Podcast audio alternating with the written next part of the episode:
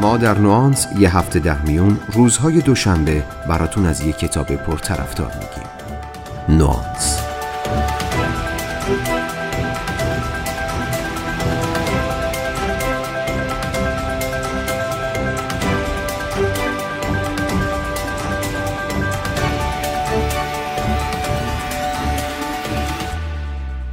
یه تصور اشتباهی هست که باهوشترین افراد بهترین رهبرا هستن. اما لزوما باهوش بودن باعث نمیشه شما یه رهبر موفق باشین. هیچ چیزی جایگزین توانایی نمیشه. شایستگی مهمه اما چیزی که رهبران بزرگ رو از آدمهای معمولی متمایز می‌کنه ویژگی های درونی و شخصیشونه. بیل جورج در کتاب ترو نورس یا شمال حقیقی ما رو به کشف رهبری اصیل به سبک خودمون هدایت می‌کنه. چیزی که جورج جلوی چشم ما می‌ذاره نتایج پژوهش تیم تحقیقاتیشه که اون هم حاصل مصاحبه با ده ها رهبر موفقه. اون با بیان داستانهای موفقیت رهبران بزرگ از زبان خودشون ما رو می‌بره به این سمت که سر از راز موفقیت این رهبرا در بیاریم.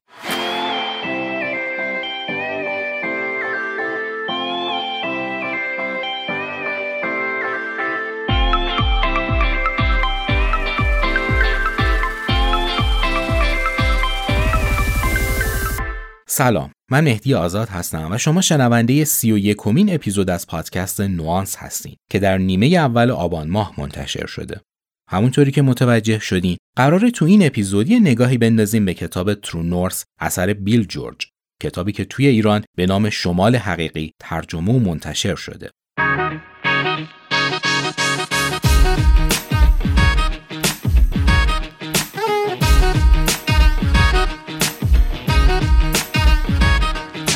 بیل جورج تو این کتاب رهبری با اصالت و قدرتمند رو برخواسته از روح و روان قدرتمند و با اصالت می‌دونه.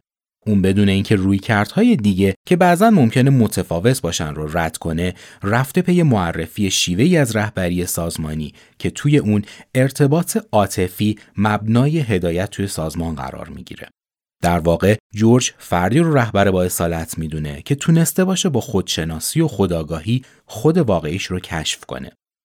جورج معتقده این یعنی صداقت محض و هر کسی بتونه به این چنین یک پارچگی و صداقتی برسه شمال حقیقی خودش رو پیدا کرده.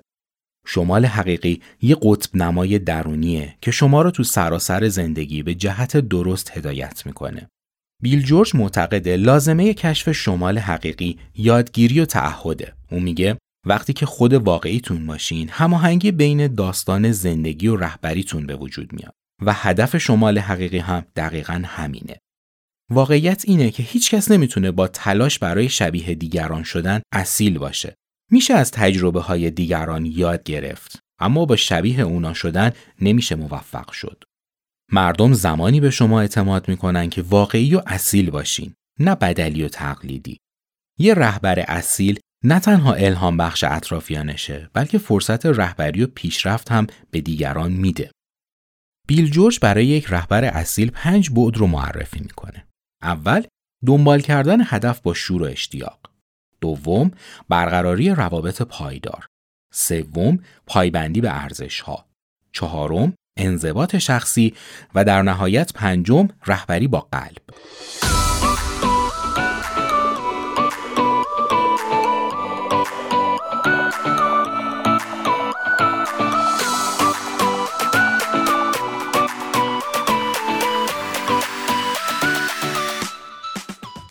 قبل از هر چیزی رهبری روی مسیر می‌دونه نه یه مقصد. به نظر اون رهبری روندیه که گاهی شبیه به یه آزمون و گاهی شبیه به یه وسوسه باهاش مواجه میشیم.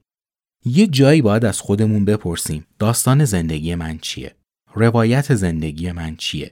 وقتی این داستان رو کشف کردین با پیروی از این داستان هم رهبری اصیل خودتون رو کشف می‌کنید هم به شمال حقیقی خودتون وفادار میمونید. وسوسه ها و تهدیدهای زیادی وجود داره که می‌تونه یک رهبر رو از مسیر اصلیش منحرف کنه. بیل برامون داستان زندگی هاوارد شولز مؤسس استارباکس رو مثال می‌زنه. هفت سالش بود که پدرش تصادف کرد و کارش رو از دست داد.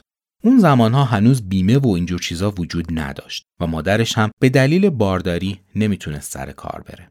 تو همون دوران سخت شولز به خودش قول داد که تو اولین فرصت کاری انجام بده که این شرایط رو عوض کنه. اون رویای ساختن شرکت موفقی رو تو سر داشت اما هرگز فکرش رو هم نمی کرد که یه روزی مسئولیت 140 هزار کارمند تو سرتاسر سر دنیا رو به عهده داشته باشه. اون از تجربه های زندگیش انگیزه گرفت. به گفته خودش منبع الهامش وضعیت پدرش بود. کسی که به خاطر شغل کارگری و سختی های زیادی که تو زندگیش کشیده بود فرتوت و از کار افتاده شده بود. اون اتفاق به طور مستقیم با ارزش های استارباکس در ارتباطه. استارباکس به اولین شرکت آمریکایی تبدیل شد که دسترسی به خدمات بهداشتی و سلامت برای کارمندان واجد شرایطی که هفته 20 ساعت کار می‌کردن رو فراهم کرد. شولتز برخلاف خیلی ها بعد از ثروتمند شدن از گذشته خودش شرمنده نبود و اتفاقا داستان زندگیش رو منبع الهامش می‌دونست.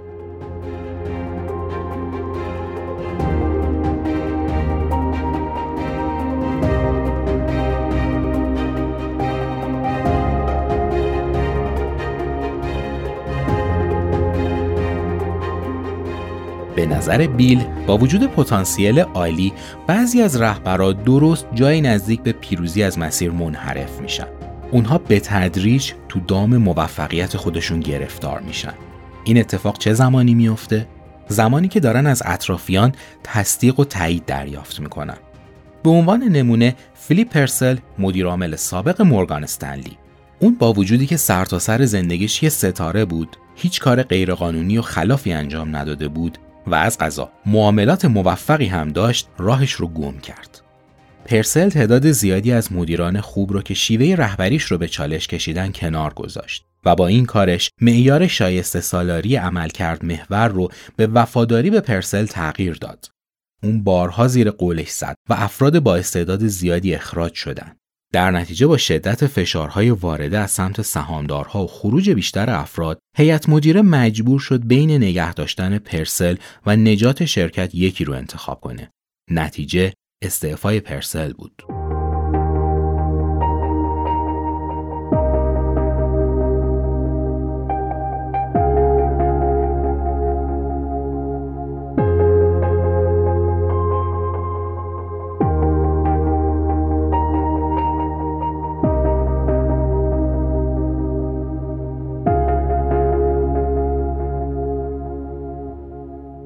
به عقیده بیل جورج قبل از اینکه مردم نقش رهبری رو برای خودشون انتخاب کنن باید به این دوتا سوال جواب بدم چه چیزی به من انگیزه رهبری میده و هدف رهبری من چیه؟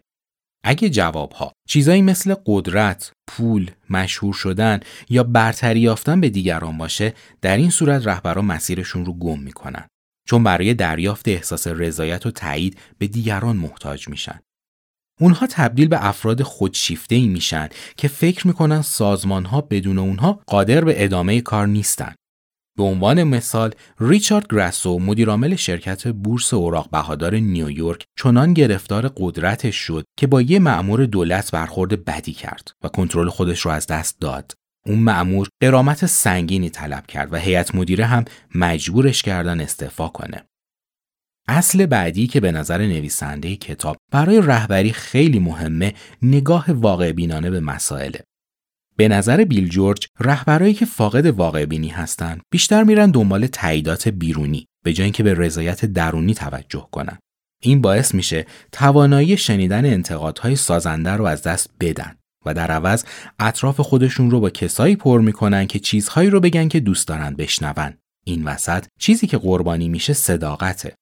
ترس از شکست، اتش قدرت و پیروزی و حتی تنهایی هم از مواردی هستند که می‌تونیم به عنوان موانع جدی بر سر راه رهبری بهشون نگاه کنیم.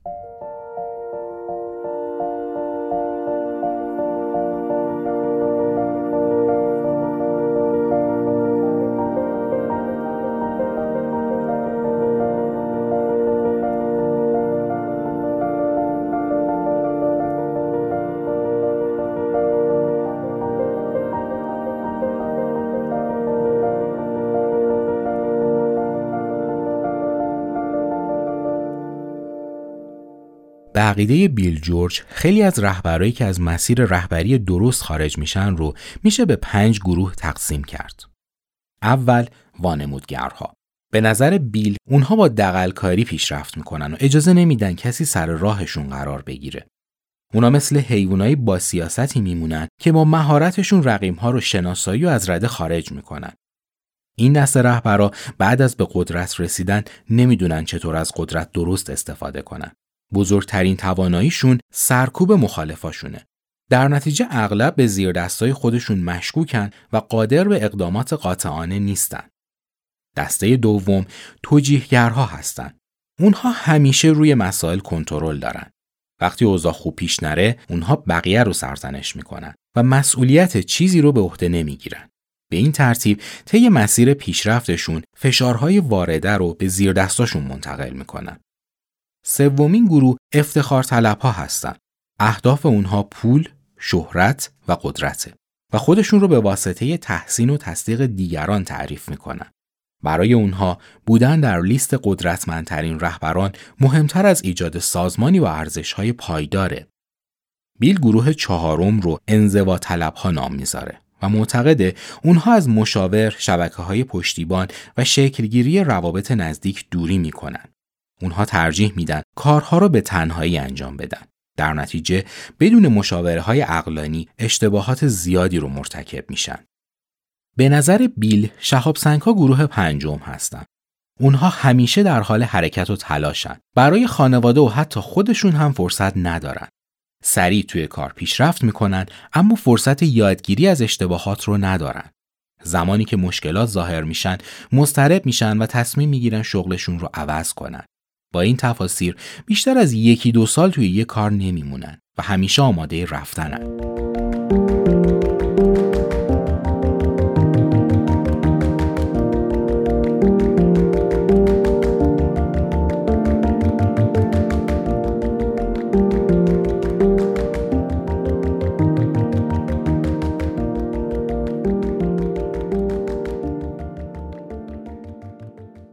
جورج تو ادامه موضوعی رو مطرح می‌کنه به این صورت که اگه رهبری اشتباه کنه و به مسیر نادرست بره آیا پس از اشتباه و گمراه شدن می‌تونه دوباره به جای قبلیش برگرده؟ کوین شرر آدم با استعدادی بود که تلاش می‌کرد تبدیل به یه رهبر اصیل بشه. تو سال 1989 دچار یه چالش بزرگ شد. اون با اینکه در جنرال الکتریک موفق بود اما به شرکت AT&T پیوست. این تصور که در طی دو سال آینده به شغل رده بالاتری ارتقا پیدا می‌کنه. خیلی زود متوجه شد که سبک کاریش با فرهنگ رقابتی اون شرکت سازگار نیست و جو خودخواهانه و خفه کننده داخل سازمان با روحیاتش همخونی نداره. از اون شرکت بیرون اومد و با جک ولش برای بازگشتن به جنرال الکتریک صحبت کرد. اما ولش از شرر به خاطر ترک جنرال الکتریک ناراحت بود و بهش گفت فراموش کنه که اصلا یه زمانی اونجا کار می‌کرده. کوین با خودش فکر کرد که باید در این شغل مدیریتی موفق بشه و نباید جا بزنه. رویای اون تو کودکی دنبال کردن مسیر پدرش در مقام خلبان نیروی دریایی بود. اون وارد دانشگاه نیروی دریایی شد اما مدتی بعد با رد شدن تو آزمون بینایی آرزوهاش در هم شکست. کوین روحیه خودش رو از دست نداد و این بار برای برنامه زیردریایی هسته‌ای نیروی دریایی درخواست پذیرش داد و تنها دو هفته بعد پذیرفته شد. اون بعد از پنج سال سفر زیردریایی به عنوان مهندس ارشد زیردریایی هسته‌ای به کمپانی مکنزی رفت و ماروین بوئر بنیانگذار شرکت رو الگوی خودش قرار داد. در نهایت دو سال بعد تونست دستیار جک ولش توی جنرال الکتریک بشه. چه اتفاقی افتاد که برای بار دوم درخواست اون پذیرفته شد؟ ولش توی مصاحبه از کوین پرسید تو هیچ ریسکی توی زندگیت نکردی چرا باید تو رو استخدام کنم؟ کوین شرر جواب داد من توی 26 سالگی یه زیردریایی هسته‌ای رو به آب انداختم. شما به جز پول شرکت در مورد چه چیزی ریسک کردین؟ این سوال باعث شد اون شغل رو به دست بیاره. تجربه‌هاش اون رو قوی تر کرده بود. باعث شده بود که برای محیط طاقت فرسای جنرال الکتریک آماده بشه. در حالی که هنوز در عواسط دهه سی زندگی بود تونست به مقام مدیریت ارتقا پیدا کنه.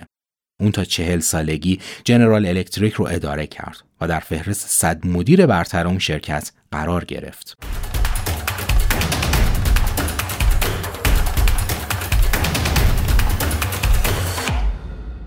بیل جورج تو بخش دیگه ای از کتاب به سراغ مفاهیم و مزامین خودشناسی میره. اون معتقده بیشتر رهبرای موفق خودآگاهی رو عامل اصلی پیشرفتشون می‌دونن. اما به نظر میاد شناخت عمیق پیدا کردن از خودمون کار آسونی نیست و این شناخت زمانی پیچیده تر میشه که با موقعیت های بیشماری روبرو میشیم. یکی از اولین عناصر خداگاهی هوش هیجانی یا همون EQ که دانیل گلمن روانشناس از اون برای توصیف نقش رهبری استفاده می‌کنه. از گذشته هوش عقلانی IQ رو به عنوان ویژگی اصلی یه رهبر میشناختن. اما EQ می‌تونه برای رهبران اصیل با اهمیت تر باشه. زمانی که یه رهبر تیز هوشترین فرد یه جمع باشه ممکنه از نظر فکری زیاد با دیگران هم نظر نشه و با تحمل دیگران مشکل داشته باشه. یه رهبر بیشتر به مهارت‌های کار گروهی و ارتباط با افراد نیاز داره تا هوش خیلی بالا. به عنوان نمونه درک جگر مدیرعامل سابق پروکتلن گمبل با اینکه ایده های بسیار عالی در مورد تغییرات استراتژیک توی شرکت داشت اما به خاطر اینکه روشش خیلی خشن بود و نمی‌تونست هوش بالاش رو به دیگران انتقال بده توی کارش ناموفق شد. بیل جورج یکی دیگه از مزایای خودشناسی تو رهبران رو رویارویی با ضعف‌های پنهانشون می‌دونه. به نظر اون همه دوست دارن مورد تصدیق و قدردانی قرار بگیرن. اما باید در کنار اینها پذیرای شنیدن بازخوردهایی که دوست ندارن هم باشن. رهبران جوان یا کم تجربه اغلب خودباوری لازم برای دیدن و شنیدن اشتباهات و پذیرفتن مسئولیت ها رو ندارن. فقط تعداد کمی از آدم ها هستند که می‌تونن از دید دیگران به خودشون نگاه کنن. دیوید دیلون مدیرعامل کرو تو دوران دانشگاه تو انتخاب انجمن برادری شکست خورد. اون زمان اولین واکنشش این بود که حالت تدافعی به خودش بگیره و بگه چرا منو انتخاب نکردین؟ من که از فلانی خیلی بهتر بودم. اما از طریق بازخوردهای دیگران متوجه خصوصیاتی تو خودش شد که نیاز به تغییر و اصلاح داشتن. بعدها زمانی که به ریاست انجمن برادری و دانشجویان رسید این عادت رو تو خودش حفظ کرد و همچنان به نظرخواهی از همکارانش ادامه داد تا به یه رهبر موفق تبدیل شد.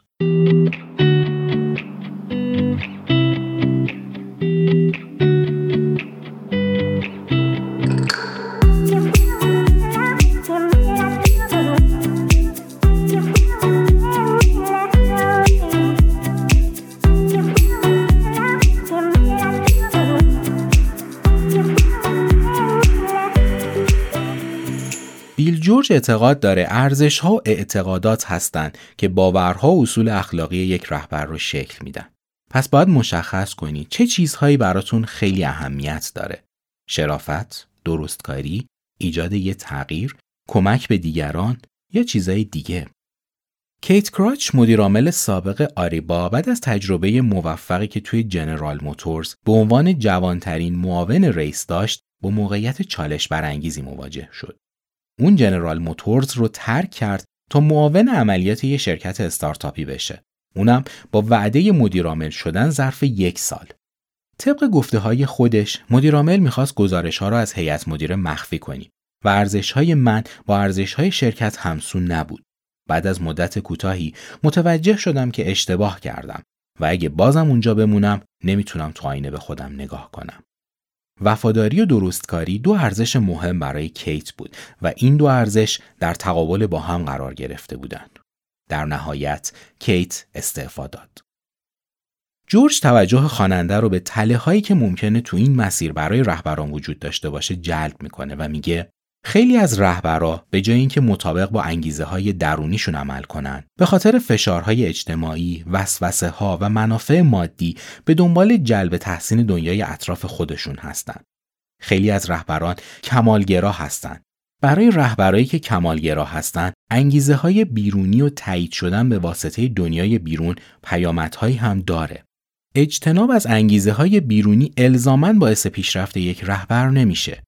طبیعیه که به دنبال ترفیع عنوان شغلی، تحسین و تمجید رسانه ها و مطرح شدن باشی. اما خطر زمانی پیش میاد که رهبرا انقدر درگیر و شیفته عوامل بیرونی میشن که از این وضعیت لذت می‌برن و ارتباطشون با انگیزه های درونیشون قطع میشه.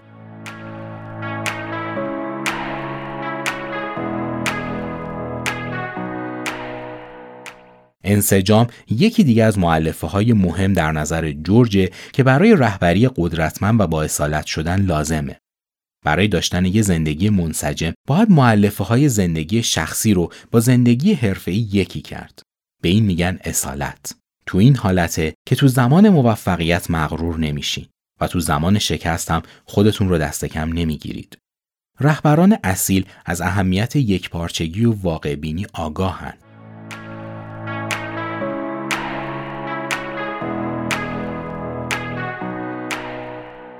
جورج تو ادامه از مفهوم اشتیاق حرف می‌زنه و میگه اگه عشق و علاقه شما برای مردم واضح نباشه نمی‌تونید رهبری کنید. با شکل دادن به داستان زندگیتون و درک معناش می‌تونید علاقه و اشتیاق خودتون رو تشخیص بدین و بعد هدف رهبریتون رو پیدا کنید. از دید بیل جورج رهبر باید صاحب سبک باشه. زمانی اثر بخشی یه رهبر به حد اعلای خودش می‌رسه که به سطح بالایی از خداگاهی رسیده باشه. حالا اینجا یه سوال پیش میاد. از کجا باید فهمید چه سبک رهبری برای ما بهتره؟ جورج سبکهای مختلف رهبری رو اینطوری اسم گذاری می‌کنه. رهبران دستوری که خواستار اطاعت افراد از قوانین هستند. رهبران متعهد که با درگیر کردن افراد و تشویقشون اونها رو تحت تأثیر قرار میدن. رهبران متخصص کسایی که انتظار خود هدایتی دارن و قدرتشون برگرفته از عمق دانششونه اینها آدمایی هستند که باعث احترام و نفوذ در دیگران میشن. رهبران اجتماعی کسایی که از طریق مشارکت و جلب موافقت دیگران به نتیجه می‌رسن. رهبران مشارکتی کسایی هستند که از همدلی استفاده می‌کنند و با پیوندهای عاطفی و همبستگی روی دیگران تأثیر می‌ذارن. و رهبران آموزشی کسایی هستند که با مشاوره دادن به افراد و کمک به اونها عملکردشون رو بهتر و بهتر می‌کنن.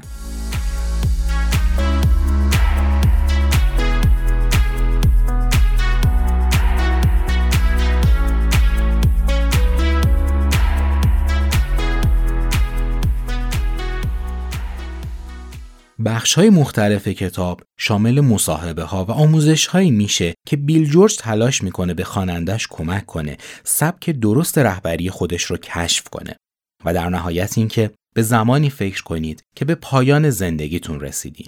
فرزندان و دوستانتون دورتون جمع شدن تا باهاتون خدافزی کنن. اونا می‌خوان از شما بشنون که برای تغییر دادن جهان چه کار کردین. میراث شما چیه و چه چیزی برای عرضه کردن و گفتن دارید. شاید امروز تنها فرصتی باشه که می‌تونید این سوالها رو از خودتون بپرسید و فردا تنها فرصتی باشه که می‌تونید کاری کنید که جوابی برای این سوالها داشته باشین. هیچ وقت برای رهبری و ایجاد تغییر در جهان دیر نیست. سپاسگزارم که شنونده آخرین اپیزود از پادکست نوانس تو فصل معرفی کتاب های کسب و کار بودی. معرفی کتاب ترو نورس رو من مهدی آزاد همراه دوستانم در تیم نوانس به شما تقدیم می‌کنیم. این اپیزود و اپیزودهای قبلی ما رو می‌تونید روی برنامه های مختلف مثل اپل پادکست، کست باکس، اسپاتیفای و همچنین روی وبسایت های ناملیک و تهران پادکست بشنوید. تو فصل بعد هم همراه ما باشید که با کلی کتاب جدید میایم پیشتون. روز و روزگارتون خوش.